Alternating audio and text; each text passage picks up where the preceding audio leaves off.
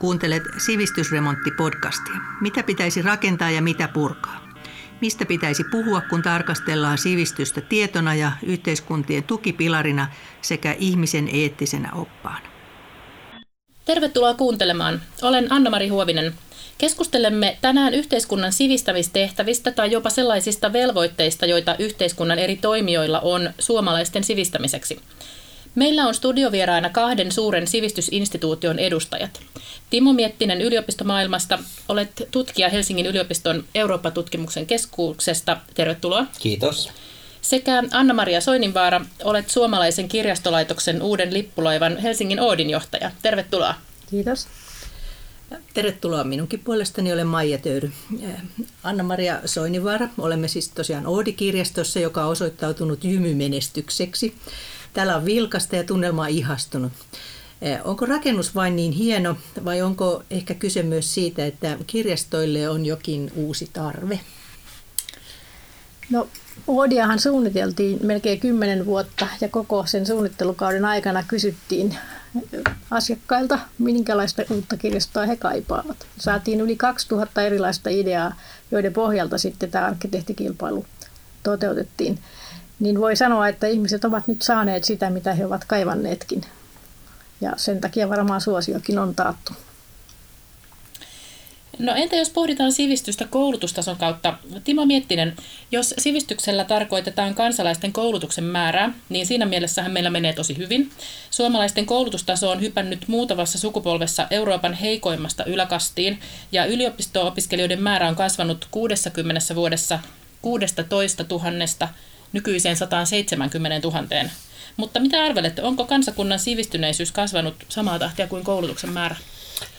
No, tämä on hyvin hankala kysymys siinä mielessä, että usein eh, ehkä se niin perinteiset asiat, joita vanhassa maailmassa nimitettiin sivistykseksi, niin usein eh, niitä nykyään nimitetään käsitteillä kuten osaaminen tai, tai erilaiset taidot. Ja sitten on tietysti kyse siitä, että onko näissä kyse samasta asiasta. Ja, ja tota, mm, osittain on, mutta ehkä meidän koulutusjärjestelmässä isossa kuvassa on, on kuitenkin tapahtunut sellainen muutos, että me painotetaan myös yliopistoskoulutussa enemmän ikään kuin työelämän tarpeita ja enemmän, ää, kun, kun me tarkastellaan omaa osallistumista ää, niin kuin, onnistumistamme, niin usein painottuu sellaiset asiat kuin miten hyvin opiskelijat sijoittuu työmarkkinoille. Ja, ja sivistys on ehkä sellainen asia, mitä meillä on hankalampi mitata.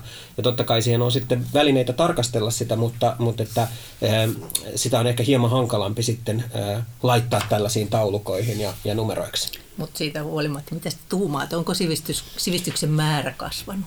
Voiko, näin, voiko sitten ollenkaan mitään? Ajatella mitta, mittaamisen kautta? No. Mä, mä ajattelen, että se on niin kuin, sivistyksessä on kyse ähm, ikään kuin monenlaisista asioista. Ja, ja mä ajattelen, että se ei ole pelkästään tietotason lisäämistä, se on myös valmiuksia esimerkiksi eettiseen pohdintaan, yhteiskunnalliseen toimintaan, yhteiskunnalliseen osallistumiseen. Ja esimerkiksi tämä niin kuin poliittinen osallistuminen, niin totta kai siinä on huolestuttavia merkkejä nähtävissä, että erityisesti nuoret äänestää vähemmän ja on ehkä vähemmän kiinnostuneita yhteiskunnallisista asioista, kun taas sitten heidän tietotasonsa vaikka, vaikka kielitaidon suhteen niin on paljon parempia kuin edellisillä sukupolvilla, joten tämä ei ole mitenkään yksiselitteinen asia, mutta että ehkä tässä, tässä ajassa olisi, olisi niin kuin se, mikä sivistyksessä on arvokasta, on ehkä se ajatus siitä, että, että ihmis, ihmiselle ihmis, ihmiselle kuuluu ikään kuin monenlaisia taitoja ja ihminen voi kehittää itseään usealla eri, eri, eri saralla. Ja, ja, ja tämä on ehkä sellainen perinne, joka on vähän, vähän vaarassa aina kadota. Niin, nämä kysymykset on tosiaan monimutkaisia.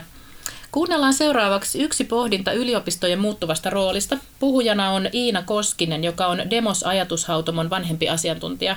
Hän puhui sivistys mitä ihmettä seminaarissa yliopiston muuttuneesta paikasta tieteen ja yhteiskunnallisen vaikuttamisen rajalla näin. Monet yliopistojen niin perinteiset monopoliasemat on murroksessa tällä hetkellä. Että yliopistot oli ennen tällaisia niin kuin, vaikka niin tiedon ja portinvartioita ja nykyään me tiedetään, että nämä median ja yliopistojen roolit tiedon portinvartioina on jo aika paljon murroksessa, että tämä on niin Facebookin ja Googlen kaltaiset toimijat alkaa olla niitä, joilla on oikeasti se tieto ja data käsissään. Samaten yliopistojen monopoliasema ammattien suhteen on aikamoisessa murroksessa, koska työelämässä tällä hetkellä kuitenkin yhä enemmän niin ammatit ei perustu tutkintoihin tai ne muuttuu uran aikana.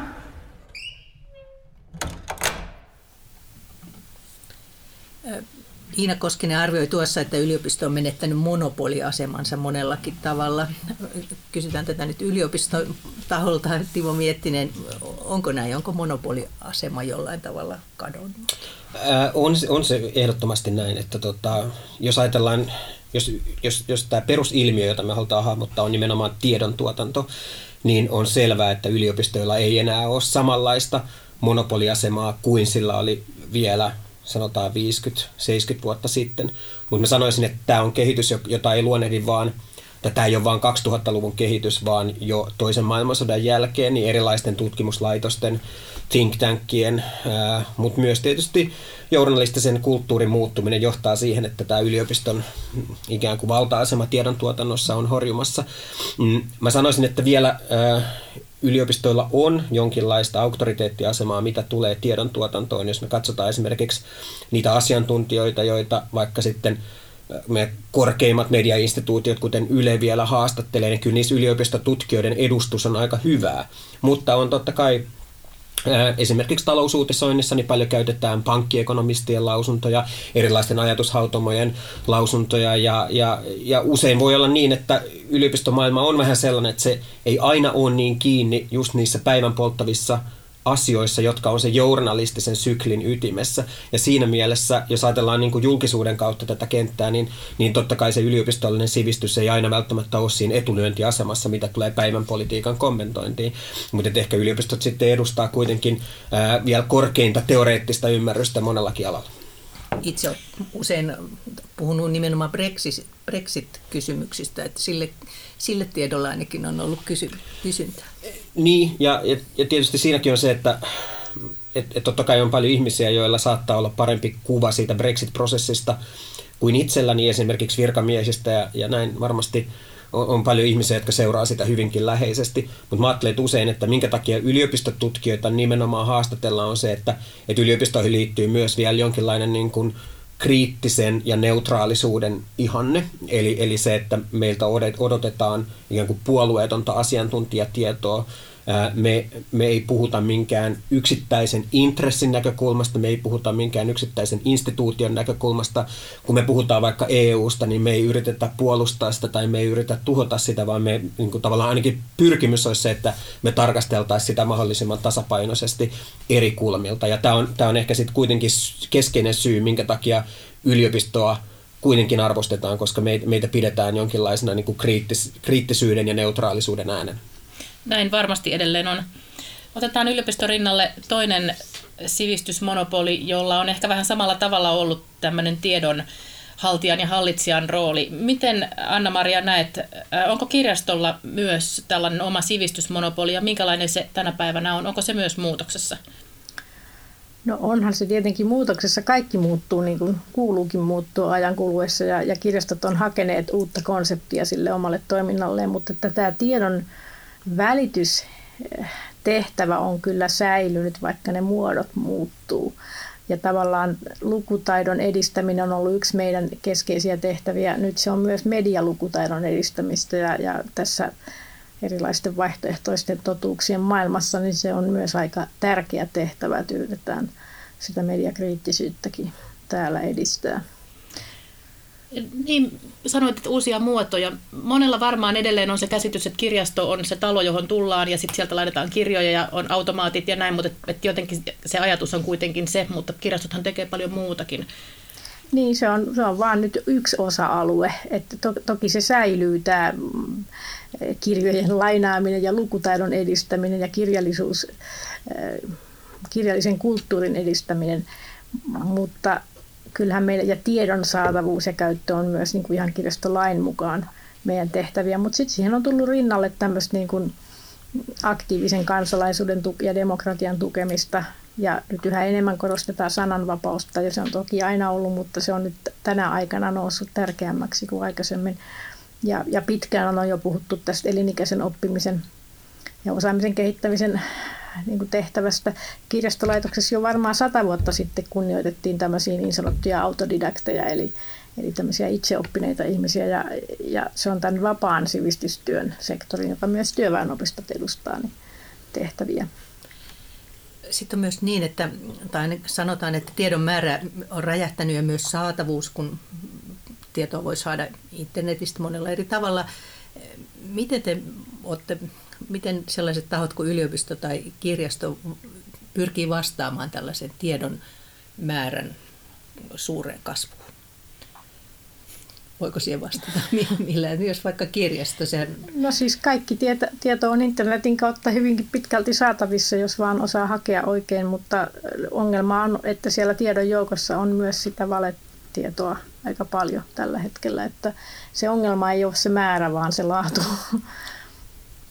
Niin, no yliopistojen näkökulmasta varmaan tämä on sellainen kysymys, jota on pohdittu jo 1800-luvun alusta lähtien, jolloin, jolloin tiedon rakenne muuttui sellaiseksi, että kukaan ihminen ei voi olla enää kärryillä ää, koko niin kuin tieteen kokonaisuudesta. Eli vielä, vielä 1600-luvulla oli tällaisia yleisneroja, kuten Gotthan Wilhelm Leibniz, jolla oli periaatteessa hallussaan koko tieteen kokonaisuus, joka niin kuin tunsi alansa parhaan matematiikan, kirjallisuuden, historian ja näin edelleen. Mutta jo 1800-luvun alussa tilanne muuttui sellaiseksi, että kenelläkään yksittäisellä ihmisellä ei voi olla tätä tiedon kokonaisuutta käsissään. Ja yliopistot on jo 200 vuotta siis ikään kuin ollut tämän, tämän ongelman kanssa tekemisissä.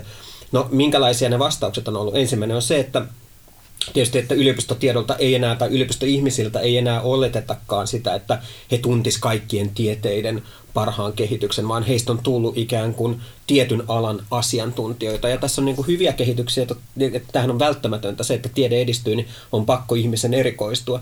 Tietysti vaarana siinä on se, että, että tapahtuuko tieteessä myös sellaista kehitystä, että eri tieteet ei enää keskustelekaan keskenään, tai kukaan ei, kenelläkään ei ole enää hallussa sellaista tieteen tieteen kokonaisuutta. Ja, ja nämä on sellaisia kysymyksiä, joita me yhä enemmissä määrin pyritään miettimään. Ja, ja yksittäisiä käytäntöjä, mitä yliopistoissa tähän on, millä tähän on pyritty vastaamaan, on muun muassa esimerkiksi uudenlainen monitieteisyyden ja tieteiden välisyyden korostaminen. Eli kun me rakennetaan tutkimusprojekteja, niin me pyritään pikemminkin tämmöisten yksittäisten nerojen sijaan niin hakemaan osaamista erilaisilta osaamisalueilta siten, että eri tieteiden menetelmät ja käsitteet pyrkisi tuomaan sitten jotain siihen yhteiseen pöytään. Ja tämä on, tämä on ollut yksi tapa, tapa vastata tähän eriytymiskehitykseen. Selvää on, että sekä yliopistolla että kirjastolla niin tehtävät ei niin kuin laikaan vähene, vaan ne tuntuu kasvavan kaiken aikaa. Ja on tällaisia yhteiskunnallisia velvollisuuksia ja vastuita, jotka jatkuu niin kuin oman laitoksen seinien ulkopuolellakin. Ja yliopiston kohdalla puhutaan kolmannesta tehtävästä ihan lainsäädäntöönkin kirjoitettuna, niin onko se sivistystehtävä, Timo Miettinen, tai mikä se kolmas tehtävä on, jos sitä voi lyhkäisesti mitenkään kuvata? Onko se niin laaja, että... Joo, kyllä se on, se on myös sivistystehtävä. Ehkä tässä on niin kuin, ää, mm, paljonhan riippuu siitä, että mitä tässä sivistyksellä tarkoitetaan. Että tietysti ää, Kari Raido on joskus hyvin todennut, että yliopiston tärkein tuote on, on nimenomaan sivistynyt ihminen. Eli kun me tutkitaan ja kun me koulutetaan näitä meidän opiskelijoita, niin eihän se niiden ikään kuin vaikutus yhteiskuntaan pääty vaan siihen opiskeluun, tai eikä se raitu vain työelämään, vaan, vaan ajatus on, että heistä tulisi myös kriittisiä ja osallistuvia kansalaisia, jotka pystyy sitten oman asiantuntemuksensa valossa antamaan panoksen myös julkiseen keskusteluun.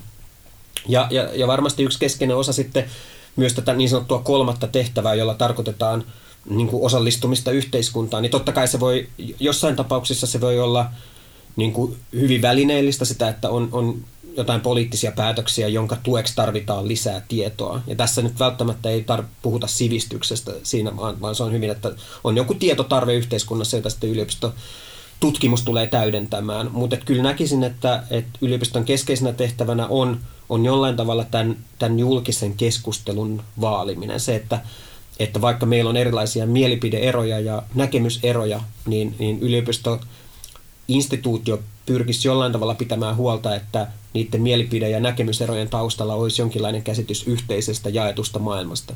Olisi niin yhteiset faktat, yhteiset näkemykset, yhteiset kertomukset siitä, että mitä, minkälaisia, minkälaisia tapahtumia vaikka historiassa on, on ollut. Ja, ja, ja tämän niin kuin pohjan vaaliminen on, on sitten hyvin tärkeää sivistystyötä, koska se mahdollistaa myös semmoisen järkevän näkemyseron ja järkevän yhteiskunnallisen keskustelun.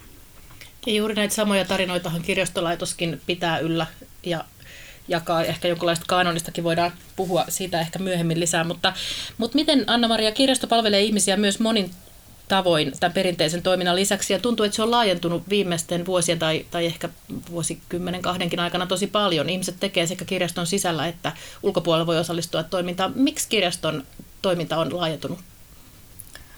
No kun maailma muuttuu, niin kirjastokin muuttuu, että ei sitä voi taaksepäin katsoa, että, että halutaan olla tietenkin tukemassa tätä ihmisten kasvua ja kehittymistä ja sivistyksen leviämistä ja, ja, ja niin kuin tavallaan auttaa ihmisiä selviämään tässä muuttuvassa maailmassa. Että me ollaan kuitenkin niin kuin palvelulaitos ennen muuta ja, ja autetaan äh, ihmisiä olemaan aktiivisia kansalaisia, mikä kuulostaa hirveän hienolta sanalta, mutta se nyt tarkoittaa muun muassa sitä, että jos työtä hakee, niin nyt ei enää voi mennä paperilomakkeita täyttämään, pitää osata toimia digitaalisilla alustoilla ja, ja monille nekin on vaikeita asioita vielä, että sitä ei sitten helposti ajattele. Ehkä siellä yliopistomaailmassa kaikki on jo niin valmiiksi niin hyvällä koulutustasolla sinne tullessaan, että sitten täällä me nähdään se koko kansa, että miltä se tuntuu, kun ei kun ensimmäistä kertaa käyttää sitä hiirtä pitää kädessään tai, tai jotain paljon modernimpaa itse asiassa.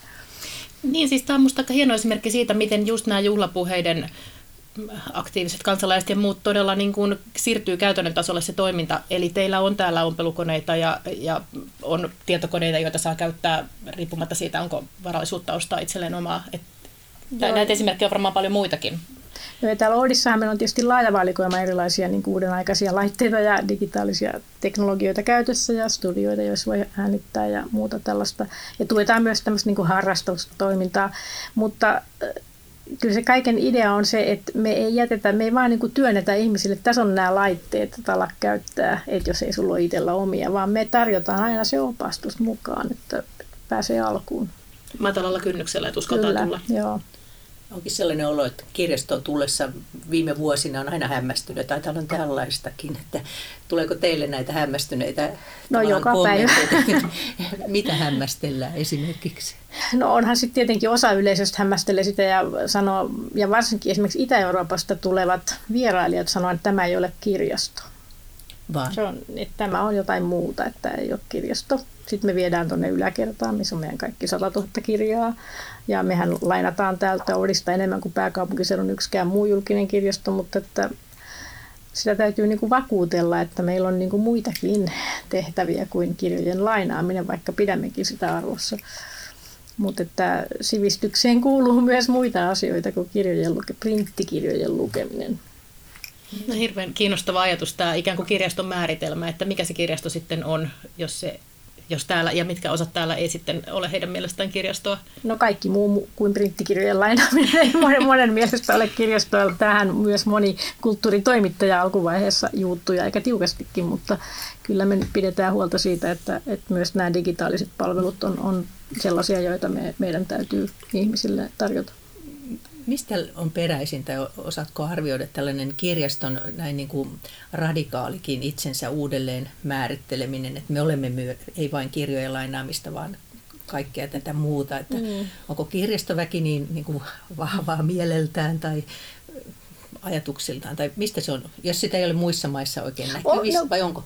Joo, siis kyllä se on muissakin maissa. Että me ollaan, kyllä Suomi on aina ollut kirjastojen niin kuin, kärkimaita, että meillä on ollut vahva kirjastoperinne, ja kirjastomaailma on erittäin verkottunutta kansainvälisesti, varmaan Joo. samoin kuin yliopistot. Että me ollaan ihan jatkuvasti kansainvälisissä kontakteissa ja kuullaan, ja meillä on nämä vuosikokouksetkin ympäri kaikista maanosista tulee aina kirjastonhoitaja kerran vuodessa kokoon ja, ja sitten se leviää eri kanavia. Nytkin me tiedetään aika hyvin, mitä muualla maailmassa tapahtuu. Ja vaikka me ollaan siellä aika etujoukoissa menossa, niin meidän esimerkiksi Oodistahan nyt haetaan kopio koko ajan. Ihan siis päivittäin tulee kyselyt ympäri maailmaa ja nämä leviää nyt ensi vuonna, näitä on jo taas muualla ja samanlaisia. Ja se on hyvä. Sitten taas kehitetään. Ja mekin otettiin mallia Tanskasta ja Hollannista muun muassa, kun me tätä tehtiin ja vähän vaan petrattiin paremmaksi. Jos ajattelee vielä omaa henkilöhistoriaa, niin mulle ehkä kirjaston keskeisin tuote ei ole ikinä ollut kirja, tai ei ole ainakaan pitkään mm. aikaa enää ollut kirjat, vaan nimenomaan hiljaisuus. Että kirjasto on se, sellainen julkinen tila, jota, jossa on ainakin niin teoriassa mahdollisuus löytää niin kuin hiljainen tyyskentelyympäristö. Ja, ja, ja se on varmaan sellainen, mikä myös monille muille on, on tärkeää, niin kuin mitä on ihmisten kanssa keskustellut. Että totta kai kahvilaan voi mennä tekemään töitä, mutta siellä on aina hälyä. Että, että kirjastoon liittyy vielä semmoinen jonkinlainen niin kuin hiljaisuuden tai rauhallisuuden keskittymisen mahdollisuus. No, tässä ehkä onkin eroa vähän yliopiston ja kirjaston välillä. Kirjastolle en itse ainakaan keksi, että mikä olisi kirjaston ääni yhteiskunnassa tai kuka olisi puhumassa niin kuin näistä asioista. Tämä on niin kuin hiljainen paikka siinäkin mielessä, kun sitten taas siellä yliopiston puolella on tällainen, ainakin ollut tämmöisen, tai olet Timo puhunutkin tällaisen julkisen intellektuellin tehtävästä, joka todella tulee puhumaan asioista torille, niin täällä ei ole sitä ääntä. Yliopistolla on. Tänä vuonna meillä on ollut hyvin ääntä.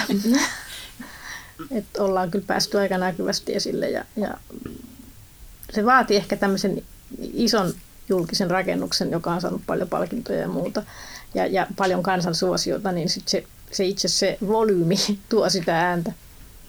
Ja ehkä mä ajattelisin tässä julkisessa intellektuaalisessakin on vähän semmoinen hahmo, joka on niin kuin osittain vaarassa kadota meidän julkisesta elämästä. Et me eletään kulttuurissa, jossa on hyvin vahvasti erotettu faktat ja mielipiteet toisistaan ja perinteisesti julkinen intellektuelli on ollut se hahmo, joka ikään kuin liikkuu näiden kahden välissä. Hän ei esitä vain pelkkiä mielipiteitä, vaan näkemyksiä, jotka perustuu tietoon, mutta jotka ei ole välttämättä myöskään pelkkiä faktoja, vaan sisältyy, voi sisältyä arvolatautuneita näkemyksiä siihen, mi- mihin vaikka yhteiskuntaa pitäisi kehittää. Ja, ja itse näen, että kyllä yliopistoissakin tämmöisen niin kuin, äh, hyvin rajoittuneen ja kapean asiantuntijakulttuurin synty, niin se on myös uhka tällaiselle julkiselle intellektuellitoiminnalle. Ja, ja siinä mielessä äh, on, on mielenkiintoista nähdä, että, että mi, löytyykö tällä vielä, vielä kaikupohjaa tämän, tämän päivän maailmassa. Niin, tuntuu, että etenkin kun keskustelu sosiaalisessa mediassa on aika villiä välinä, niin, niin sinne tarvittaisiin näitä tutkittuun tietoon pohjaavia ääniä. Miten sä näet, Timo, onko se jokaisen tutkijan velvollisuus tehdä myös tätä tieteen popularisointityötä on se mun, ja se on lakisääteinen velvollisuus yliopistolaissakin tämän, tämän kolmannen tehtävän tekeminen. Ehkä se kyse on siitä, että mitkä on ne muodot, että, että usein on siitä, että kaikki ei välttämättä tykkää olla sosiaalisessa mediassa esillä tai kaikki ei tykkää tota, olla mediassa esillä. Ja, ja useinhan on siitä, että eri ihmisille ja eri tutkijaprofiileille pitääkin löytää sitten niin kuin uudenlaiset vaikuttamiset ja omanlaiset vaikuttamisen muodot. Että jotkut voi tehdä kouluvierailuja tai toiset voi pitää erilaisissa seuroissa ää, esitelmiä ja, tai, tai sitten vaan, vaan vaikuttaa muuten ää, lähipiirinsä tai, tai muiden yhteisöjen kautta yhteiskuntaan. Että aina on paljon tutkijoita, jotka tekee vaikka erilaisissa järjestöissä sitten avustustyötä vaikka maahanmuuttajien kielitaidon parantamiseksi. Ja kaikki näähän on tavallaan sitä kolmatta tehtävää, mutta että, et, et usein nämäkin on hankalia, jotka sitten on niin kuin, sitten opetusministeriön suuntaan hankala niin kuin, tavallaan mitata, että, että tota, tähän, tähän tota, sisältyy paljon luottamusta siihen, että jos, jos niitä panostuksia laitetaan, niin sitten jotain hyvää myös, myös valuu yhteiskuntaan, mutta nämä, nämä, nämä on hankalia kysymyksiä onko kirjastolla tämä yliopiston kolmatta tehtävää vastaava tämmöinen niin kuin jonnekin asetuksia pykäliin kirjoitettu on. tehtävä? Sivistää. On, se on, uudessa kirjastolaissa on nimenomaan tehtävänä, että pitää tukea aktiivista kansalaisuutta, demokratiaa, sananvapautta, niin sehän nyt on tätä tehtävää mukailevaa. Ja kyllähän täytyy sanoa, että me ollaan niin kuin kautta aikojen järjestetty muun muassa luentotilaisuuksia ja just nämä yliopistojenkin tutkijoiden luennot, populaariluennot täällä on erittäin suosittuja. Että, ja kaikissa kirjastoissa kaikkialla. Mutta ei tämä mikään uusi asia ole. Että, et kyllä musta tuntuu, että vaikka meillä onkin sitä some höpinää kauheasti, niin kuin on valtavasti myös ihmisiä, jotka oikeasti janoaa saada niin kuin tutkittua tietoa. Mutta tietenkin se täytyy kertoa niin, että ilman valtavaa pohjatieto tietämystä niin kuin pärjää siinä niin pystyy kuuntelemaan. Se on sitten yliopiston tutkijoiden tehtävä niin kuin osata esittää sen myös niin kuin sillä tavalla, että ei, ei tarvitse olla niitä kandipapereita pohjalla. Mm. Ja varmasti tässä on niin kuin, meille ehkä isompia haasteita on ne uudet alustat, että meillä usein yliopistoissa niin kuin, niin kuin tavallaan perinteiset esiintymismuodot, vaikka yleisöluennot, niin ne on, ne, niitä on aika helppo järjestää, mutta sitten on vaikeampia. Esimerkiksi jos haluaisi nuoria tavoittaa, niin joku YouTube-videot olisi varmasti mm, hyvä keino siihen, mutta sitten taas niin kuin, ne, vaatii, ne vaatisi taas niin kuin teknistä osaamista ja panostusta myös yliopiston suunnalta ja sitten nämä on sellaisia kysymyksiä, joihin ei aina välttämättä niin kuin riitä panosta yliopistotutkijoiden taholta, että sitten tarvitaan muita, muita instituutioita, järjestöjä tekemään tätä. Ja, ja tämä on ehkä vähän sääli, että tässä yliopisto voisi vähän skarpatakin. Mä pidin tuosta ajatuksesta tästä tutkijan työstä kolmannesta tehtävästä, että sen ei tarvitse aina olla sitä, että mennään suurille foorumeille puhumaan. Monia tutkijoita hirvittää se ajatus, että mitä sitten tulee, ties mitä palautetta ja en mä osaa esiintyä. Että se voi olla aika pienimuotoistakin, kunhan sen itse mieltää, että minkälainen se, mitä se työ voi olla.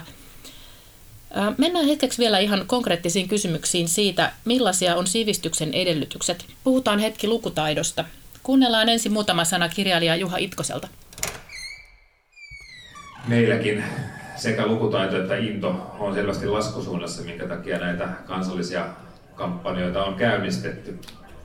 Toisin kuin usein luullaan, tässä ei kyse ole sellaisesta huolesta esimerkiksi täällä Suomessa, että ihmiset ei enää lukisi kirjoja ja kirjallisuutta. Totta kai mä kirjallinen toivon, että niin tapahtuisi, mutta ei tässä romaanikirjallisuus ole olennaista. Todellisena huolena on se, että ihmisten lukutaito ylipäätään heikkenee sellaista vauhtia, että yhä suurempi osa yhteiskunnan jäsenistä ei osaa enää ymmärtää lukemaansa eikä osallistua yhteiskuntaan sen täysvaltaisena jäsenenä.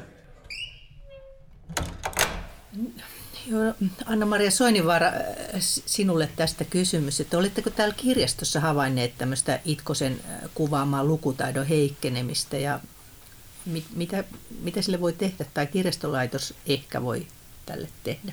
Miltä tämä aihe kuulostaa? No, no tietysti meillä nyt on se, että se yleisö, joka täällä käy, on ehkä enemmänkin lukutaitoisempaa kuin keskimäärin, mutta, tai kiinnostuneita lukemisesta. Mutta kyllä mm, joitakin vuosia jatkui se, että kirjojen lainaus laski. Nyt Oodin myötä se on nyt taas kääntynyt koko Suomessakin vähän nousuun.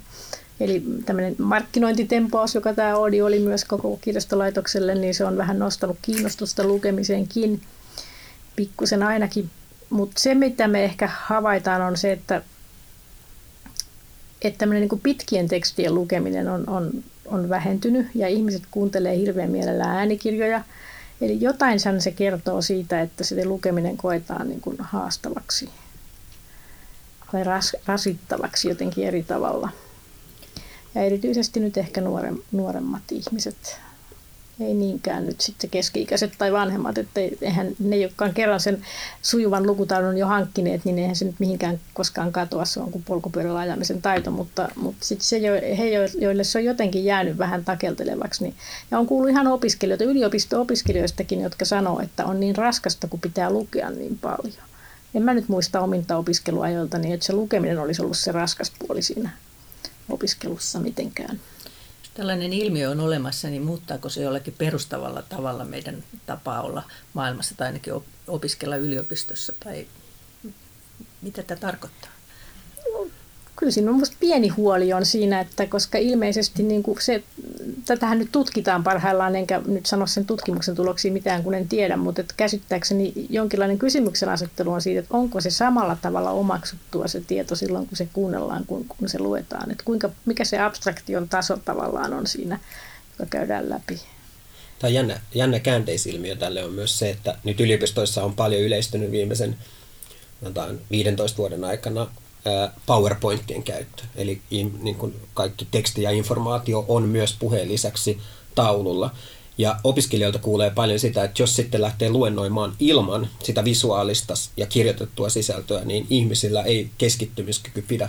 Ja tämä on jännä ilmiö. Mä en tiedä, liittyykö se tähän, niin kuin, mm. onko se jotenkin rinnakkainen tälle ilmiölle, mutta se on myös, myös mielenkiintoinen ilmiö. Mä olisin myös totta kai huolissani tästä ää, tavallaan keskittymiskyvyn puutteesta, kyllä, kyllä sen, siihen viittaavia ilmiöitä on. Ää, kysymys on se, että voidaanko se sama tieto sitten ikään kuin saavuttaa joidenkin opetusvideoiden avulla tai, tai muiden formaattien avulla. Varmasti voidaan, mutta varmaan se keskeinen kysymys on se, että, että onko sitten kuitenkin tämmöisessä pitkässä kirjallisessa tekstiesitysmuodossa, mitä siinä on niin erityistä, mitä nämä muut muodot ei saavuta. Ja, ja usein musta se tavallaan niin kuin, tavallaan totta kai ideoitahan voi esittää monessa muodossa ja ideoita voi usein esittää paremmin visuaalisestikin, mutta, mutta sitten usein niin kuin yliopistoihmiset sanoo, että semmoisen niin pitkän ja kompleksisen argumentin rakentaminen, joka on mahdollista vaan tekstimuodossa, niin se on, se on hyvin hankala sitten toteuttaa missään, missään muodossa. Että kyllä, kyllä sanoisin, että kirja vielä niin kuin tietyissä asioissa, erityisesti semmoisen niin kompleksisuuden ymmärtämisessä, niin on, on vielä aika hyvä, hyvä formaatti. Ja, ja sen, sen niin kuin kompleksisuuden ymmärtämisessä, niin, niin tota, mm, jos, jos se katoaa meidän kulttuurisesta käsityskyvystä, niin totta kai siitä pitää olla huolissaan. Niin, Timo, sä kannustit äsken tutkijoita tiedeviestintään ja keinoja siihenkin on monenlaisia. Ja nyt puhut siitä, miten yliopiston sisällä voidaan vaikka video, opetusvideoiden kautta tuoda sisältöä kirjojen rinnalle, ei varmaan niitä korvaamaan, mutta me mietittiin tuossa, että voisiko tutkijat tuoda myös yliopistosta ulos tätä tietoa esimerkiksi sosiaalisten medioiden kautta. Jos nyt siis on niin, että osa ihmisistä ei enää pysty tai halua lukea perinteistä tietokirjallisuutta, niin onko tutkijoiden tehtävä sitten löytää uudet välineet? On, ja, ja kyllä mä näkisin, että tutkijat tätä, ainakin osa tutkijoista tätä tekeekin hyvin paljon, että on tiedän paljon tutkijoita ja kollegoita, jotka on aktiivisia sosiaalisessa mediassa ja erityisesti siinä, kun pitää kommentoida jotain päivän polttavaa tapahtumaa, niin siinähän musta sosiaalinen media on hyvä. Et, et tietokirjassa kuitenkin se prosessi, kun sitä lähtee kirjoittamaan, se on aika pitkä ja, ja usein niin kuin mä ajattelisin, että meidän julkisesta keskustelusta jäisi paljonkin mm, tasoja puuttumaan ilman tätä, tätä nopeatempoisempaa viestintäkanavaa. Mutta ehkä se ongelma on nimenomaan mä sanoisin, että yliopiston sisältä käsin, niin, niin kyllä se, se ongelma on usein siinä, että miten sitten saada tutkijat ylipäänsä osallistumaan, koska yliopistossa kuitenkin tästä lakisääteisestä tehtävästä huolimatta pystyy aika hyvänkin uran rakentamaan itselleen ilman, että kiinnostuu ollenkaan näistä yhteiskunnallisen vaikuttamisen kysymyksistä. Ja ää, kun katselee, miten eri tutkijoita kohdellaan tehtävän täytöissä tai viran täytöissä, niin, niin usein sitten kuitenkaan tällaisille julkisen viestinnän meriteille ei laiteta hirveästi painoarvoa ja ehkä, ehkä tämä on kuitenkin sitten vielä, vielä se keskeisimpi kysymys, että hyvä, että hyvä, että jos jotain tekee, mutta että, että miten sitten saataisiin vielä, vieläkin paremmin ihmiset osallistumaan. Tämä on varmasti suuri haaste. Juha Itkosen mukaan lukutaiden heikkeneminen on uhka demokratialle yhteiskunnassa, kuten kuultiin. Ja jos koulu ei onnistu opettamaan kaikkia lukemaan, tällaistakin väitetään, voiko lukutaidon ylläpitoa jättää vapaan sivistystyön toimijoiden vastuulle tai kuten vaikka kirjaston puolelle, niin voiko sen pallon heittää tänne? Mitä ajattelet, Anna-Mari? No, kyllä se taidon opettaminen vastuu on koululla, mutta äh, me niin kuin tuemme ja edistämme sitä, että kaikki, kaikilla on mahdollisuus jatkaa sitä treenaamista täällä, että kun, kun alkeista on päästy eteenpäin. Mutta kirjaston ja koko vapaan sivistystyön ajatus on vapaaehtoisuus. Se on, se on niin kuin ihan toinen rooli kokonaan tähän sivistykseen, että kukaan ei tule tänne pakotettuna. Siksi mä esimerkiksi pikkusen aina niin olen huolissani siitä, että kun on uudet opetusohjelmat levittää niin kuin niitä oppimispaikkoja muun muassa kirjastoihin, että mä en niin se on, se on tavallaan hieno homma ja meillä käy ihan valtavasti koululaisia täällä, mutta jos siitä tulee heille pakkopulla, jos siitä tuleekin vastenmielinen asia, niin silloinhan me ollaan menetetty se mahdollisuus, että joku löytää tämän niin kuin itseopiskelun ilon. Ja se on huono homma. Eikö sama sitten toimisi urheilukenttiin? Urheilusta tulee pakko. No sitähän se on paljolti ollutkin. Että itselläkin meni vuosikymmeniä koulun jälkeen ennen kuin uudelleen rupesin harrastamaan. Voisiko ajatella sitten, että ellei se ole koulu, niin onko se perheiden tehtävä? Tekin monin tavoin houkuttelette ihan vauvasta lähtien tänne. Äsken sanoit, että kun lukutaidon lapsena oppii, niin sitten sen muistaa. Kyllä, mutta perheet on erilaisia. Että totta kai koulun täytyy huolehtia siitä, että se peruslukutaito tulee kaikille. Sen takia meillä on peruskoulu. Että kaikki perheet ei ole samalla tavalla niin kuin samalta viivalta lähde, mutta kyllä varmaan niin kuin joissakin perheissä nähdään paljonkin vaivaa sen eteen, että lapset lukee paljon ja lapsille luetaan paljon ja mikä sen hienompaa. Voi ehkä ajatella, että lukutaito periytyy. Kyllä se näyttää periytyvän. Kaikki mm. sivistys ja koulutus näyttää periytyvän ja sehän on ja kyllähän me täällä sitten kirjastossa yritetään olla se tasaava voima, että me tarjotaan niitä mahdollisuuksia, mutta että käytetäänkö niitä mahdollisuuksia, ketkä sitten saa sen mahdollisuuden käyttää näitä mahdollisuuksia. Tämä on aika monimutkainen kuvio, että, että niin kuin opetetaan sitä. Sen takia meillä on niin kuin hirveän tärkeää, että kaikki on tervetulleita kirjastoon aina. Ja, ja että me ei niin kuin jyvitetä. Ja me yritetään myös, että tästä ei tule myöskään sosiaalipalvelu, vaan että meillä on niin kuin kaikille tarjolla mielenkiintoista sisältöä, jotta niin kuin ihmiset sit myös kohtaa toisiaan ja näkee niitä ja saa ehkä semmoisia niin positiivisia esimerkkejäkin täällä. Niin, jäin miettimään vielä tätä demokratiakysymystä, että, että onko niin, että ilman, että mä vähättelen tätä niin. ongelmaa, niin että, että onko se niin kuin konkreettisen lukutaidon puuttuminen – onko se todella niin kuin meidän demokratian keskeinen ongelma vai onko se pikemminkin se, että, että meiltä puuttuu jonkinlainen niin kuin medialukutaito mm. ja, ja erilaisten instituutioiden ää, ja tekstityyppien tai yhteiskunnallisten toimijoiden niin kuin ymmärtäminen, että mistä, mistä tieto tulee, millä menetelmillä se on tuotettu, minkälaisiin auktoriteetteihin se, se nojaa. Ja et usein kun ajattelen tätä, tätä kysymystä, että onko niin kuin pitkää, pitkää tekstiä, onko siihen keskittymiskykyä, niin usein monilla valeuutissivustoilla ne tekstithän on niin kuin pitkiä kuin nälkävuosi, että et eihän se ole se ongelma, vaan kyse on siitä, että ei niin kuin ymmärretä sitä, tai jos, jos tällaiseen niin kuin lähdetään mukaan, niin sitten ei ymmärretä, että minkälainen taho siinä on takana, tai mitkä on ne menetelmät ja, ja tota, varmistusmekanismit, jolla, jolla se tieto on tuotettu. Ja siinä se, se, se ongelmakenttä on sitten hieman erilainen kuin vaan tässä niin kuin konkreettisessa lukutaidossa, joka saattaa olla tämän päivän Suomessa ongelma, mutta mä ajattelisin, että se on, se on kuitenkin suhteellisen pieniä väestöryhmiä koetteleva ongelma, ihan konkreettinen lukutaito. Että, mm. et, mutta että en, en ole tämän asiantuntija välttämättä itse, itsekään.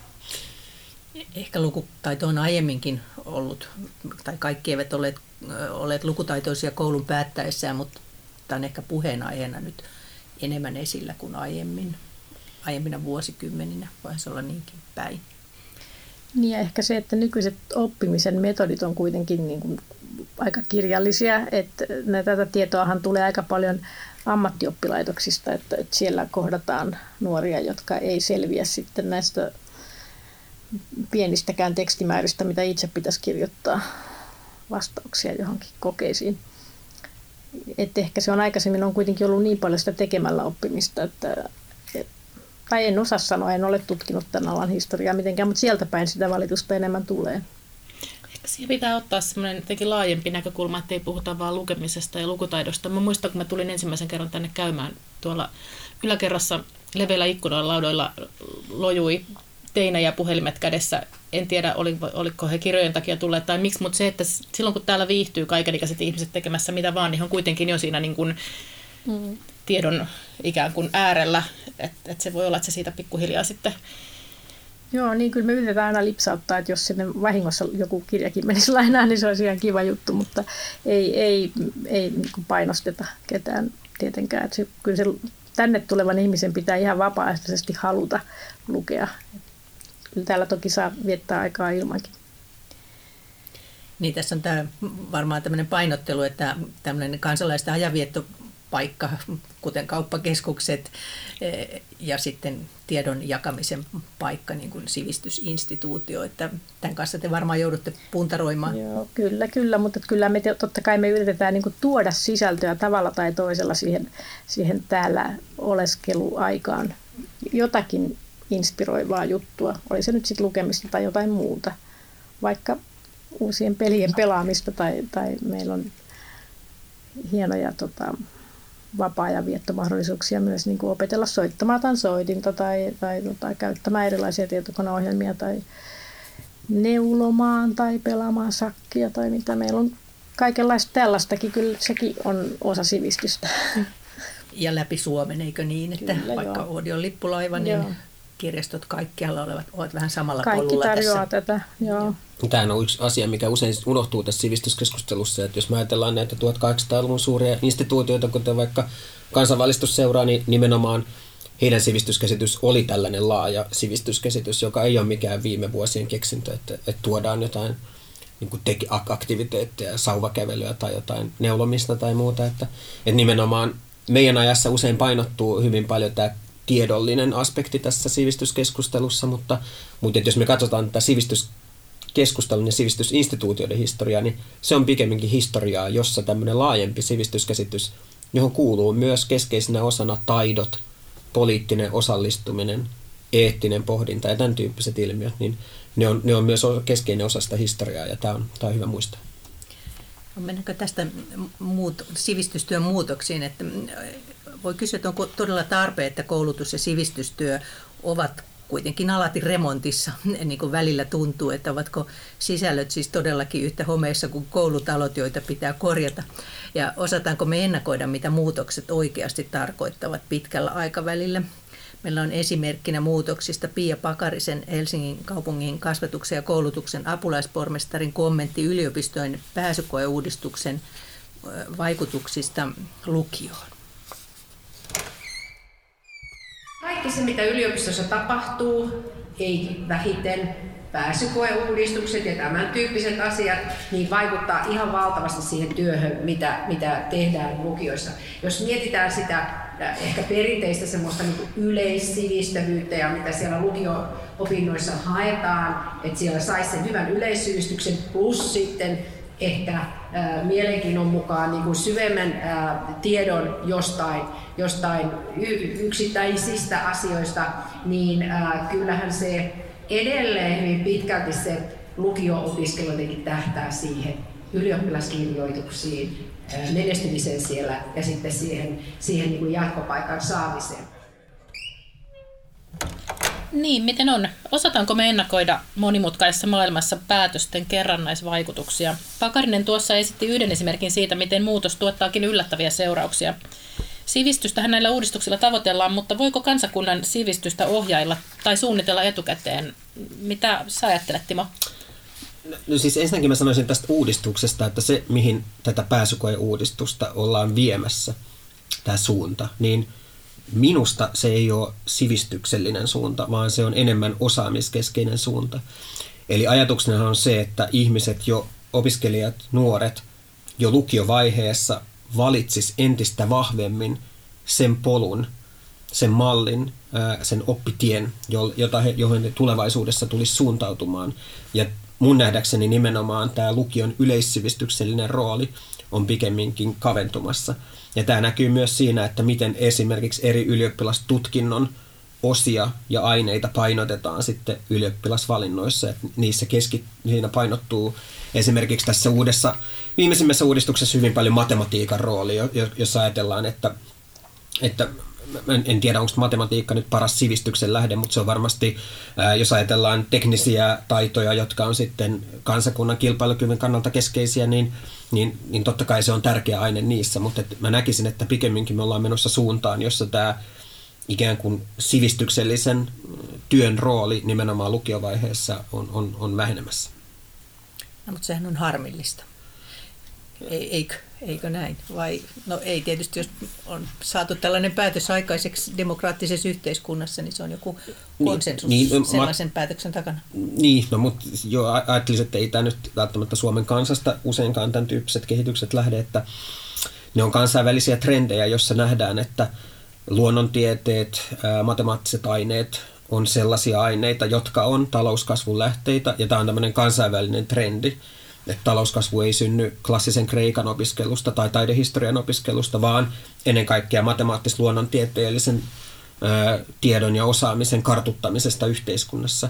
Ja, ja, ja siinä usein sitten ajatus tämmöisestä laajapohjaisesta sivistyksestä, johon kuuluu vahvasti, niin kuin sanoin, eettinen, niin kuin eettinen ajattelu, poliittinen osallistuminen, mutta myös esimerkiksi taiteen tuntemus niin ne on totta kai vaarassa hävitä. Mutta että en ajattele, että tämä kehitys tulee Suomesta, vaan kun, kun tätä keskustelua katsoo, se on tietty kilpailukyky, retoriikka, joka nähdään siinä, että, että mitä Kiina tekee, mitä Yhdysvalloissa tehdään, niin sitten usein nähdään, että Euroopan pitää tulla perässä ja, ja panostaa näihin tiettyihin aineisiin. No onko sitten kirjastossakin matematiikkahyllyt nyt niin kuin paisumassa ja onko tällainen aineisto, aineistohankintapaine tulossa tänne, tai millaista sivistyksen ohjailutyötä kirjastossa tehdään? Voitteko te olla täällä ikään kuin itse määrittelemässä? No aineiston valinta tietenkin on, on mahdollista itse määrittää, vaikka otammekin aika paljon asiakkaitakin mukaan siinä, mutta No, Suomi on niin pieni kielialue, että kyllähän täällä nyt yleensä se suomeksi painettu aineisto löytyy Suomen kirjastoista, että siinä ei nyt kauheasti joudu valitsemaan poiskaan. jotain ihan harmaata ja tylsää valitaan pois ja sitten sellaista, joka on niin kuin, no, jollain lailla täysin epäsopivaa, että, että jo, kyllä, kyllä meillä valtaosa kaikesta Suomessa julkaistusta aineistosta löytyy. Ainakin kaikki kaunokirjallisuus ja sitten tiedon puolellahan sitä tulee nimekettä No joo, siis semmoinen niin kuin omakustannetyyppinen, niin se jää paljolti pois kyllä meiltä. Teettekö tietoista ohjailutyötä sivistyksen puolesta? No, mehän hirveästi ikään kuin keksitään keinoja, joilla me niin tyrkytetään tiettyjä aineistoja ja yritetään pitää yllä, mutta kirjastossahan tiedon, tietokirjathan on meillä jaettu perinteisesti kaikissa maailmankirjastoissa tällaisen kymmenluokitusjärjestelmän mukaan. Ja sitä ennen vahdittiin kovinkin tarkkaan, että kaikissa luokissa oli niin tasaisesti kaikkea, mutta ei se enää, ei ole niin vanhentuneita ne, ja niin kuin puhuttiin, niin nämä tieteiden väliset jotenkin murtaa näitä niin paljon, että ehkä se ongelma on nyt jollain lailla se, että mikä on niin kuin mielipidekirja, mikä on tietokirja, että siinä on niin sellaista ihmeellistä häilyvyyttä tullut viime vuosina, että sitä jo on vaikea, ja kun me hankitaan esimerkiksi aineisto etukäteen ennen kuin ne on ilmestynyt, niin, niin niitä ei siinä vaiheessa oikein osaa arvioida. Tosi mielenkiintoinen jako tämä. Onko mahdollisesti niin, että sen mielipidekirjallisuuden kautta uitetaan sinne tietokirjallisuuteen? Sehän muuttaa taas sitä, mitä me pidetään mm. siis tutkittuna tietona. Aivan. Ja Ähm, Tuo oli myös kiinnostavaa, mitä sanoit siitä, että mahdollisesti niin kuin epäsopivaa siirretään sivuun. Mitä se, Joo, anna no, joku esimerkki. No siis mun aikana on ihan muutama kirja vedetty pois sen takia, että siinä on ollut jotain rikollista aineistoa esimerkiksi kansanryhmää vastaan mm. tai jotain, mutta hyvin vähän sitä tapahtuu. Että yleensähän kustantajat jo huolehtii siitä, ettei nyt mene ihan rikollista materiaalia välitykseenkään. Niin, se on toki heidänkin mm. vastuullaan. Mm. Ja sitten sanoit taas, että, että toisia ää, asioita haluatte ehkä tuoda esiin. Mä joo. muistan nähneeni Kallion kirjastossa tämmöisen sateenkaari Onko se esimerkki? Joo. joo, se on levinnyt nyt vähän joka puolelle. Sieltä Kalliosta se lähti ja, ja nyt niitä on, on varmaan suuressa osassa Suomen kirjastoja, jota en minä tiedä kuinka monessa meillä ainakin on. Ähm, kyllähän tämmöiset yhdenvertaisuusasiat on, on, selvästi viime vuosina noussut yhä tärkeämmiksi, että niitä yritetään edistää kaikki tavoin. Jos siirrytään oikein suuriin kysymyksiin, tässä on kysymys Timo Miettiselle. Olet tutkinut modernin, moderniin sivistyskäsitykseen sisältyviä ihanteita ja jännitteitä ja vastakkainasetteluja. Voitko vähän avata, mitä ne ovat ja mitkä niistä ovat mielestäsi tällä hetkellä näkyvimpiä suomalaisessa keskustelussa? Siis missä niitä jännitteitä on? Joo, no tämä on tietysti pitää sanoa, että aika iso kysymys, tämä, jos koko modernia ja sivistyshistoriasta on kyse, mutta että ää, itse on jäsentänyt sitä siten, että ää, vaikka tämä niin kuin, meidän suomalainen sivistyskäsite, vaikka sen juuret on tässä saksalaisessa Bildung-käsitteessä, joka nousee 1700-1800-lukujen vaihteessa, niin tätä sivistyskäsitteen historiaa on mahdollista kertoa jo, jo hieman laajemmalta ajalta, e, erityisesti renessanssihumanismista lähtien, jossa syntyy keskeinen modernille sivistysihanteelle keskeinen ajatus, jonka mukaan ihmisen olemus on jollain perustavalla tavalla määrittämätön ja avoin. Ja, ja tämä sivistyskäsite olennaisesti nojaa siihen, että ihmisellä ei ole ikään kuin valmista ulkoa annettua mallia, jonka mukaan hän pitäisi ikään kuin toteuttaa luontoaan tai toteuttaa olemustaan, vaan siitä, kysymys siitä, mikä on ihmisen todellinen olemus, se on avoin. Ja se voi paljastua vain vuorovaikutuksessa maailman kanssa. Ja sen takia sivistysihanteeseen on perinteisesti kuulunut nimenomaan tämmöinen avoimuuden ja määrittämättömyyden horisontti. Eli, ja se, se tekee siitä hyvin perustavalla tavalla erilaisen käsitteen kuin vaikka osaaminen. Kun osaamisesta voidaan sanoa, että mä opin lukemaan kuusivuotiaana tai opin käyttämään tietokonetta 12-vuotiaana, mutta että sivistykseen ei ole, ei ole mahdollista sanoa, että sivistyin 28-vuotiaana, vaan, vaan, vaan, vaan sivistys on prosessi, joka on olennaisesti luonteeltaan avoin. Minkälaisia jännitteitä siihen on kuulunut, niin varmasti Yksi tapa, millä itse olen tätä jäsentänyt, on, on tämmöinen niin kuin, jako tiedolliseen sivistykseen, eettiseen sivistykseen ja sitten poliittiseen sivistykseen.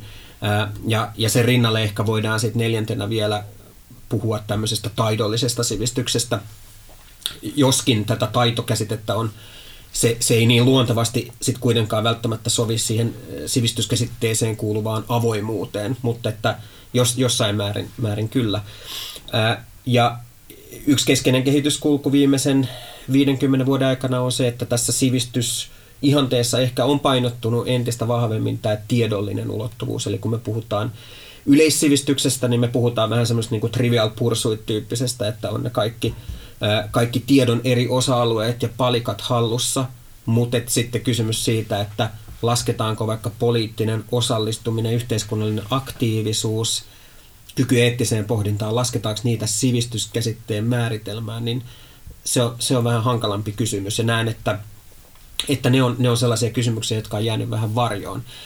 No miksi ne on kuitenkin tärkeitä, niin ajattelisin, että me ollaan nyt sellaisten yhteiskunnallisten ongelmien edessä, kuten ilmastonmuutos, joissa kyse ei ole enää vaan ikään kuin tiedollisesta kapasiteetista, vaan meillä on itse asiassa, jos ilmastonmuutoksesta meillä on aika hyvinkin ole niin kuin tietoa, joka voisi periaatteessa, niin kuin, jonka pitäisikin meitä, velvoittaa meitä muuttamaan elämäntapaamme ja, ja, ja, ja käyttäytymistämme. Mutta keskeinen ongelma on se, että meillä ei ehkä ole semmoisia, niin meillä on vielä pystytty ratkaisemaan sitä, että mikä on, mikä on se tapa tehdä tämä niin kuin yhteiskunnallisesti ensinnäkin oikeudenmukaisesti, oikeudenmukaisesti siten, että se olisi sukupolvien väliseltä, väliseltä katsantokannalta oikeudenmukaista ja myös sitten globaalisti, mikä olisi tämä oikeudenmukainen taakanjako. Ja sen takia ajattelisin, että nämä nimenomaan eettiseen pohdintaan ja yhteiskunnalliseen sivistykseen, yhteiskunnalliseen ajatteluun liittyvät kysymykset ne on erityisen tärkeitä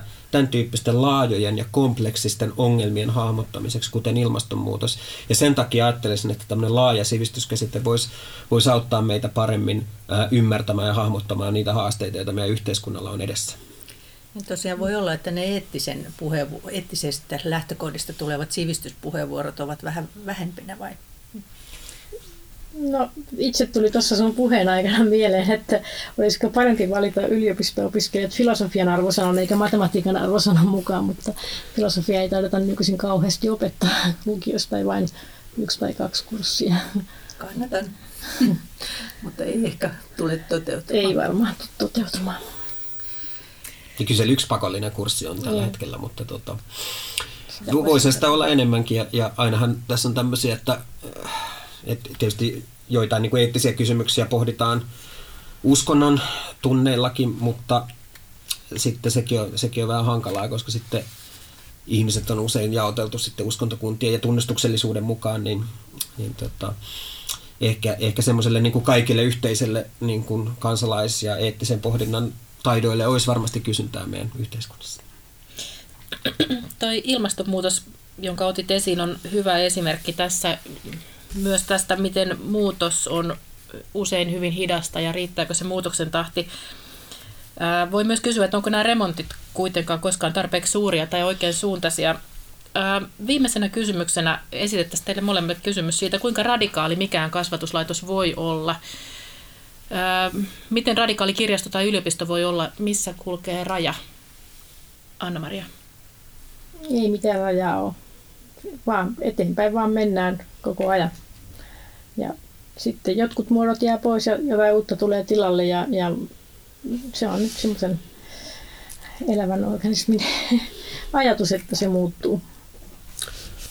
Tämä on kyllä tosi hyvä kysymys. Tekisi mieli vastata pitkästikin. Mä ajattelin tietysti, että radikaali käsitteen juuri on, radix, latinaksi juuri, ja, ja ikään kuin ei ole mitään rajaa sille, miten syvälle meidän omaan itseymmärrykseen me voidaan, voidaan niin kuin paneutua. Ehkä, niin kuin, ehkä mä kääntäisin, totta kai niin kuin, yliopistokin voi olla miten radikaali tahansa. Ehkä se keskeinen kysymys meidän ajassa on, että, että mikä on niin kuin auktoriteettien rooli tänä päivänä, koska to, toisaalta meillä on ihanne, jossa meidän pitää niin kuin ruokkia yhteiskunnallista ajattelua, jossa jokainen ottaa vastuuta, kaivaa tietoa, mutta, mutta sitten meidän pitäisi samalla pitää jollain tavalla huoli näistä keskeisistä sivistysinstituutioista ja sivistysauktoriteeteista. Ja mä luulen, että meillä on niin kuin teoreettisesti ja intellektuaalisesti niin kuin paljon haasteita siinä, että kun tieto on kaikkien saatavilla ja kaikilla on se eh, niin kuin, ikään kuin pääsy siihen tietoon, mutta että samalla meillä on näitä auktoriteetteja, niin miten me voidaan pitää kiinni näistä molemmista ihanteista ja mikä on niin ikään kuin auktoriteettien roolia. Ja, ja mä luulen, että se kysymys radikaaliudesta asettuu nimenomaan tätä, tätä dynamiikkaa vasten, ja, ja, mutta sinänsä niin kuin siihen, että miten syvälle meidän omaan historian, kulttuuriin, omaan itseymmärrykseen voidaan mennä, niin siinä ei varmasti ole mitään rajoja. Me on käyty aika hyvä, syvällinen ja pitkä keskustelu tänään. Me on kuljettu yliopistojen ja, ja kirjastolaitoksen sivistystehtävissä monin tavoin ja pohdittu sitä eri näkökulmista. Puhuttu lukutaidosta myös tässä ja siitä, kenelle nämä laitokset ovat avoimia ja mitä ne tarjoavat. Lämpimät kiitokset keskustelijoille Anna-Maria Soinivaara ja Timo Miettinen. Kiitos. Kiitos. Sivistysremontti on podcast-sarja, jonka osuuskunta Mediakollektiivi tuottaa yhdessä kriittisen korkeakoulun ja kansanvalistusseuran kanssa. Äänitämme podcastit hankkeen yhteistyökumppanin Oodin studiotiloissa. Sarja tuotetaan Alfred Kordelinin säätien rahoituksella.